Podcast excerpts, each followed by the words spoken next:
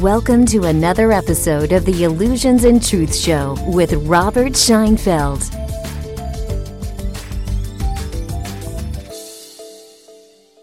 Welcome to another opportunity to exchange limiting and restricting lies, illusions, and stories for a direct and consistent experience of truth.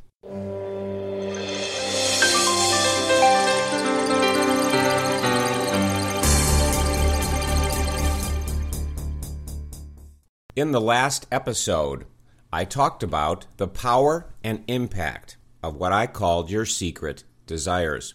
I'm recording this second part in the Secret Desire series in order to respond to the obvious question that comes up from the first part, which is okay, Robert, I understand what you're saying.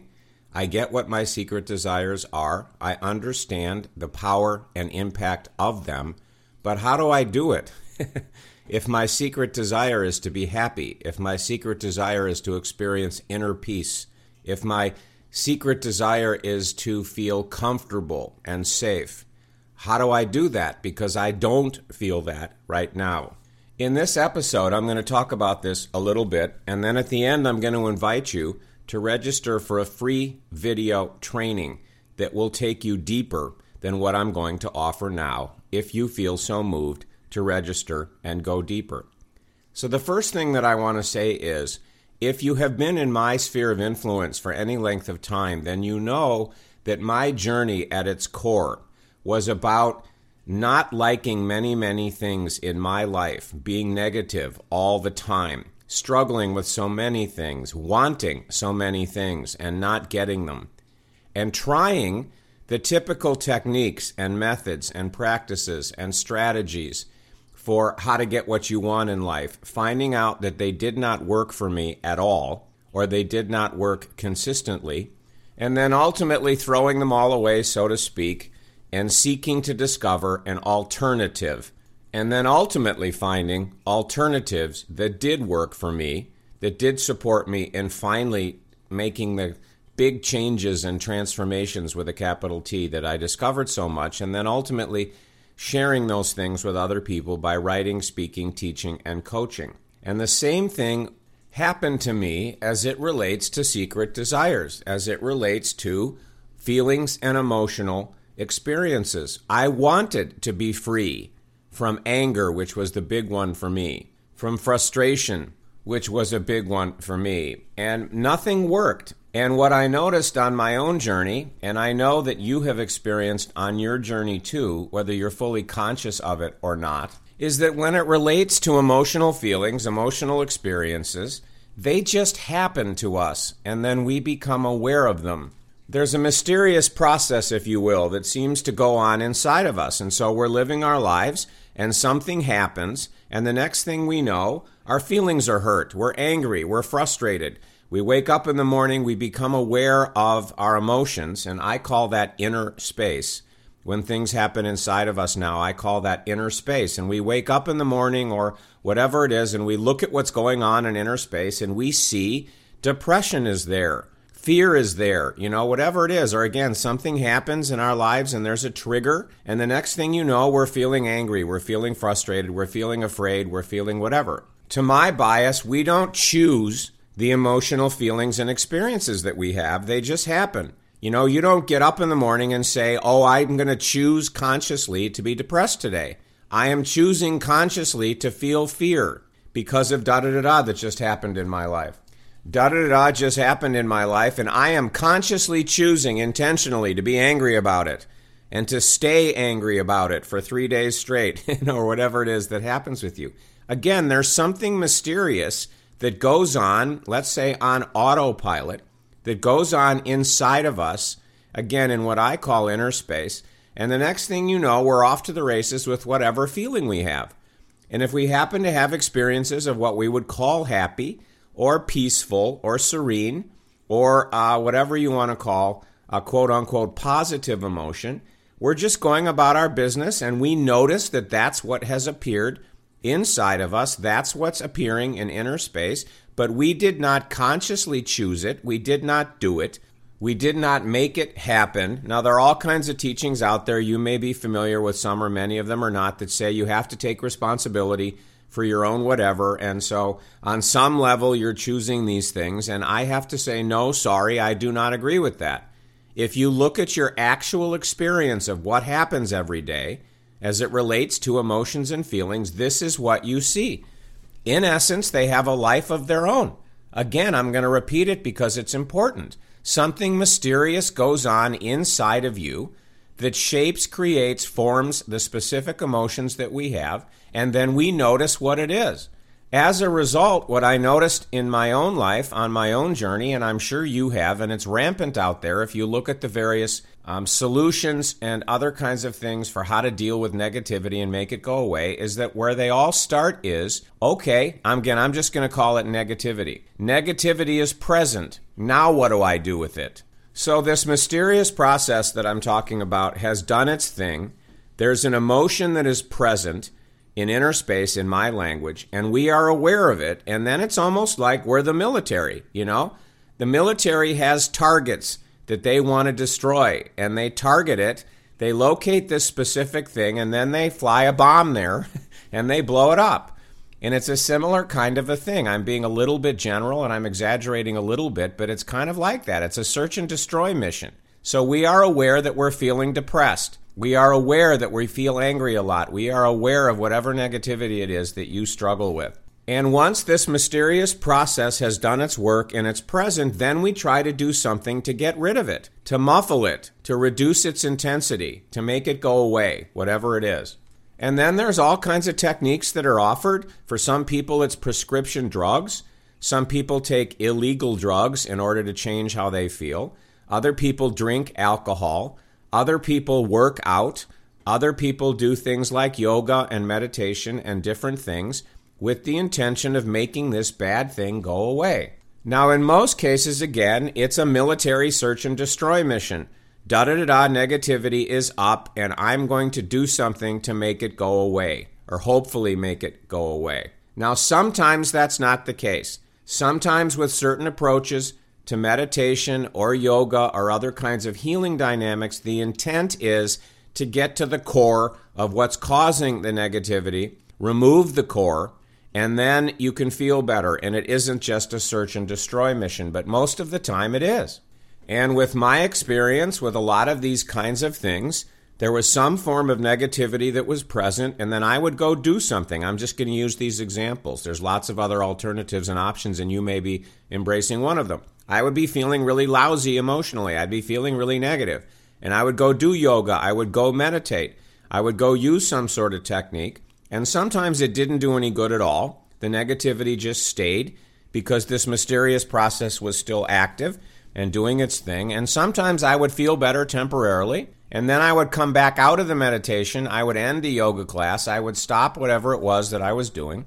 And then all of a sudden, either immediately or relatively quickly, the negativity would return. So, whatever that technique was gave me temporary relief, but not permanent relief. And I've heard this from so many other people including people who have been practicing various methods of meditation for decades. And in some cases, are teachers of meditation, um, leading figures in that world or other spiritual kinds of techniques. And they've said the same exact kind of a thing. Yes, when I go into a meditative state, I feel at peace and all is right into the world and da da da da. When I do whatever, I do this breathing technique or whatever it is. But the minute I stop, there is that negativity again. And the reason is is because none of this addresses the mysterious process that I'm talking about here. And even if there's a healing dynamic that heals some old wound or releases some other form of negativity, whatever it is, that does lead to um, relief, if you will, a healing from a particular thing, my experience in my own life and thousands and thousands and thousands of people who've come into my sphere of influence will say to me, Well, yes, I did da da da, and, and I don't feel bad anymore about that one particular thing. Or if a certain thing happens in life, I don't feel bad anymore because of that healing or that whatever that I got. But then there's all kinds of other things that still do happen, that still do cause negativity. And so there's still this ongoing battle with emotions and search and destroy when negativity is up and the war continues. Even if there was a one battle that was won, one skirmish that was won, the battle continues. Now, in some cases, there are people who struggle with certain emotional negativity and they take a particular drug, a prescription drug, and it appears to work. And so, as long as they take that drug, they don't feel depressed. They feel happy. They feel joyful. They don't feel whatever. They don't struggle with whatever form of negativity because of some prescription drug, or in some cases, it could be some natural substance, you know, a supplement or some natural substance or a tea or whatever else. But it comes down to the same thing, which is even if that kind of a thing works, then you are either addicted to it or you're dependent on it, and you have to keep taking that substance, whatever it is, because the minute you stop taking the substance within a relatively short period of time, uh, the negativity is back because of this mysterious process that I keep talking about. Now, sidebar here. What I'm narrating here is what happened to me and what I struggled with for decades. And what I have narrated here, speaking very quickly and generally, is what happens to most people from my bias, from things that have been shared with me, from people all over the world, thousands and thousands of people over decades now. This is the rule, if you will. This is what happens most of the time. Are there exceptions? Yes, of course. There's exceptions to everything. Is there an example out there somewhere of somebody that was struggling with some consistent form of negativity and they did da da da da and they got permanent relief from that negativity? I'm sure there are some examples, some exceptions. But again, looking at my own life and looking at the people that come into my sphere of influence when I play the role of writer, speaker, teacher, coach, that's just not the case. The average person, and again, I was like this are constantly at war with their emotions. This mysterious process is running. They're becoming aware of this negativity that appears consistently in response to consistent triggers, whatever it is in inner space, and then the search and destroy mission starts, and there's this constant war of trying to change how you're feeling, trying to get back to or create happiness, inner peace, serenity, whatever you want to call it, and it's an ongoing battle that nobody ever wins. And so one day, as has so often happened on my particular journey, I finally just got this and I looked at it and said, okay, I'm not winning this war. And all of these search and destroy mission techniques are not working for me. They're not helping me. I'm not feeling better. So I'm going to look for a different kind of a solution. And what I realized was what I said to you before there is some mysterious process that's taking place inside of me that lack of a better term is putting all this negativity in inner space, to use my language.